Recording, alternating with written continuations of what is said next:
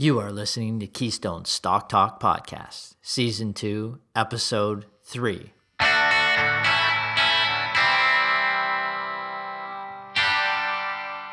If this is your first time listening, then thanks for stopping by. This podcast is produced every week for your enjoyment, and show notes are found at www.keystocks.com. Come back often, and feel free to add the podcast to your favorite RSS feed or on iTunes. You can also follow us on Twitter at Keystocks and on Facebook or via our 24 hour streaming radio station, pennystocks.fm. And keep submitting your stocks via the usual social channels or at our website, keystocks.com, for our Your Stock Our Take segment. And we just might review your stock in an upcoming show and let you know if it is a buy, sell, or hold. We are ending this year with an abbreviated version of our podcast.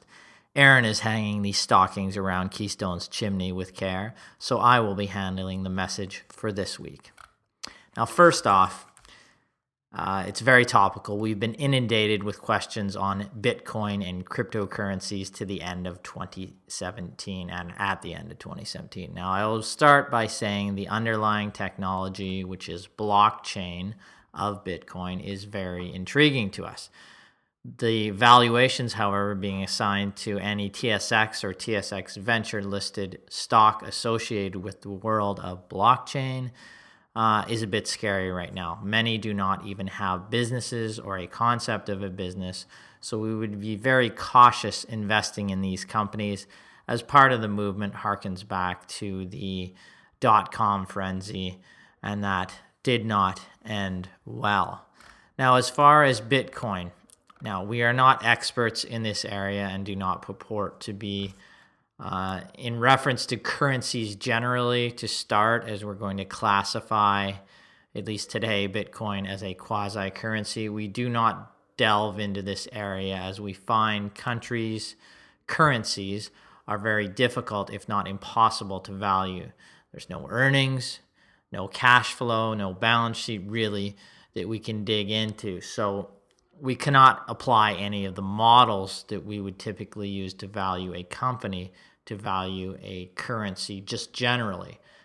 Now, you can, with a country backed currency, for example, uh, look at the country itself for a gauge of the value of the currency or which direction it might be headed.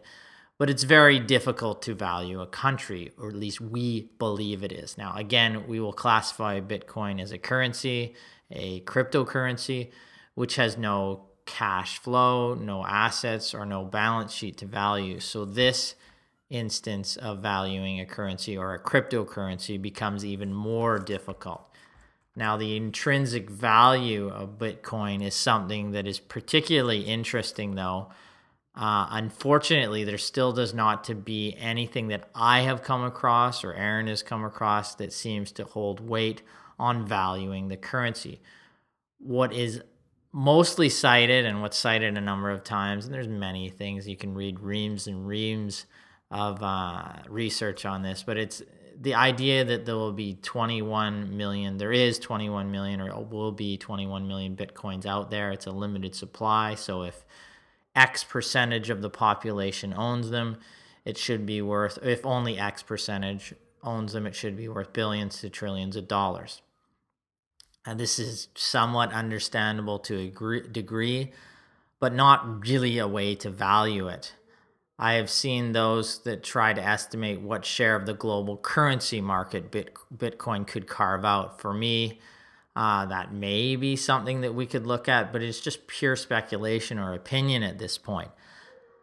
Uh, someone may be right on what percentage it could carve out if it does indeed become a digital currency and carve out its its its niche there, or maybe it becomes larger than that, but we don't know. But how they come to that conclusion of what percentage of the market it will carve out, if any, long term, appears to be more of a guess than something really based on analysis. So that's where it's difficult to form a value for Bitcoin. Now, in my opinion, the idea that it is hard to value Bitcoin, it has no cash flows, like I said, no balance sheet, et etc., etc., may be what is actually adding to its growth. Now, I have seen this referenced a number of times in a, in a couple places, but there was a scene in the show Silicon Valley where a tech startup is advised to not generate revenues because they cannot they can actually get a better valuation when no one has any idea what the company might actually be worth. So once they generate revenue, a valuation can be applied to that company and that is viewed viewed as a bad thing. Could the same idea apply currently to Bitcoin, where since no one really knows how to value it, or at least no one that I've really seen has a, a significant argument on how you can rationally value it at this stage? It garners, Bitcoin garners right now potentially a bubbly valuation uh, based on just the potential, the quote unquote potential of what uh, it may become this may very well be true right now. I'm not an expert in this area. It is possible that Bitcoin Bitcoin could become the digital gold or digital equivalent to gold for those who want a hedge against inflation, uh, country-backed currency, uh, and uh, just a store of value in uncertain times. This may make sense, but how to value that is a great question, and one that we don't have any really specific knowledge or insight into. And I'm not sure many do at this point.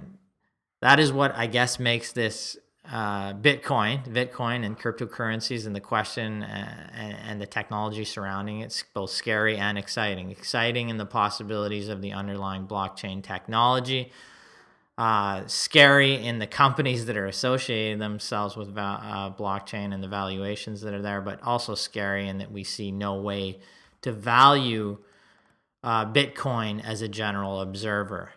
So we will welcome comments on this, and we'll continue to learn and grow and uh, and and see if we can come up with a valuation on it. But for right now, it's not investable from our perspective what we do and what we will continue to do is stick with what we do best, which is what I think is uh, a way to be successful when you're investing. We identify undervalued growth businesses that we can understand and value and assign our investment dollars towards with a reasonable degree of confidence. Now, an example of this type of business is our star of the week. From our Stars and Dogs segment, it's time for this week's Star. Star. Star. It's a company from our coverage. The company is EBIX. The symbol is EBIX on the NASDAQ. It's from our US growth stock coverage. So, what does EBIX do? Quite simply, they are a leading international supplier of software and e commerce solutions to the insurance, insurance and financial industries, primarily to the insurance industry. So, why is it a star? Well, the stock has surged around 42% in the last two months. We originally recommended this stock in July of 2015 at $29. Most recently, we updated to clients at $74. It's trading just under $80 today. Driving the stock right now was another record Q3 and perhaps more importantly, a strong outlook for Q2 and into 2018. Stocks are always looking forward, and uh, if it has a strong outlook and reasonable valuations, that's a good pairing. What are the investment highlights that we look at when we look at this company? They have a strong track record of growth, 17 consecutive years of growth. We expect it to mark the 18th this year. Substantial initiatives in place to grow revenues and margins. It has a utility based revenue model. So, plus or minus 80% in that range are recurring revenues. So, we have some visibility going forward. It has attractive valuations relative to its the market and to peers, which is great. Uh, directors and uh, uh, executive officers, so insiders, own about 14% of the company. So they have skin in the game and they are aligned with us as investors in the company. This is a business we can dig into, value, understand, and we have been comfortable with it occupying one of the 10 to 12 places in our US stock portfolio. But more importantly, it ranks as our star of the week. Now, heading into 2018 and to close off 2017, uh, we have a few announcements that we'd like to make. First is we're lo- we're putting together a new web application on both the front and back end for Keystone at www.keystocks.com. We'll have some newly designed features for our clients. We're very excited for this launch, which we expect by the end of the first month of 2018, so the end of January.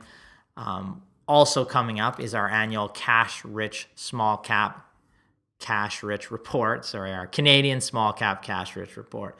That's a mouthful, which will be released in early January. We actually expect a recommendation ahead of this report in the near term.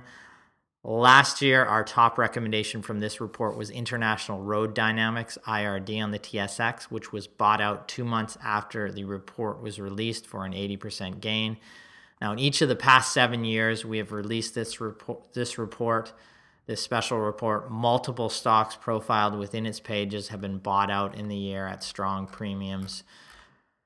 So it is a report that is uh, that we look forward to, and we look forward to releasing, and we uh, think our clients should uh, pay special attention to.